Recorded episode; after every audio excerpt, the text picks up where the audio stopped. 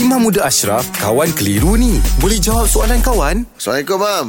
Waalaikumsalam warahmatullahi Okay, Mam. Ada soalan daripada Irfan Hakim bin Amal Zaid. Dia menanyakan tentang betulkah batal solat jika selepas kita sujud, uh, sejarah kita duduk sebentar. Sujud sejadah Lepas Ah, kita sejadah. sujud sejadah Ah, Kita kita duduk duduk sebentar Okey baik Dia sujud ni Dia ada sujud dah Ada nama sujud tilawah Sujud tilawah ni ayat-ayat dalam Quran yang ada tanda macam sejadah tu. Contohnya dalam Al-Quran ada beberapa ayat yang ada ayat sujud sejadah. Mm-mm. Jadi disunatkan ketika sedang solat, disunatkan terus kita turun dan sujud sejadah. Ah. Ha, jadi isu lepas sujud sejadah kita bangun nak berdiri.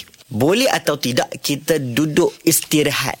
Itu dipanggil duduk istirahat. Dalam mazhab Syafi'i, kalau sujud biasa, sujud biasa contohnya kita solat satu rakaat, rakaat pertama, rakaat pertama. Kita sujud yang kali kedua.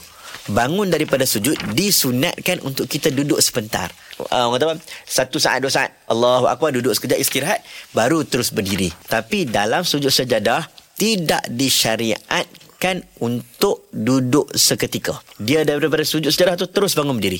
Dia tak boleh duduk dulu.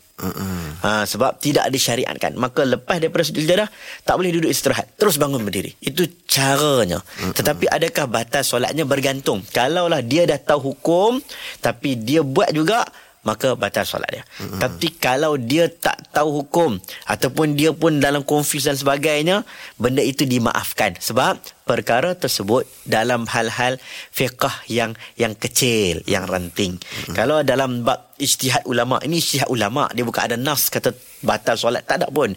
Tetapi ijtihad ulama benda tu tak boleh. Maka dimaafkan bagi orang yang tidak tahu hukum. Hmm. Terima kasih, Mam. Alhamdulillah. Selesai satu kekeliruan. Anda pun mesti ada soalan kan? Hantarkan sebarang persoalan dan kekeliruan anda ke Sina.my sekarang.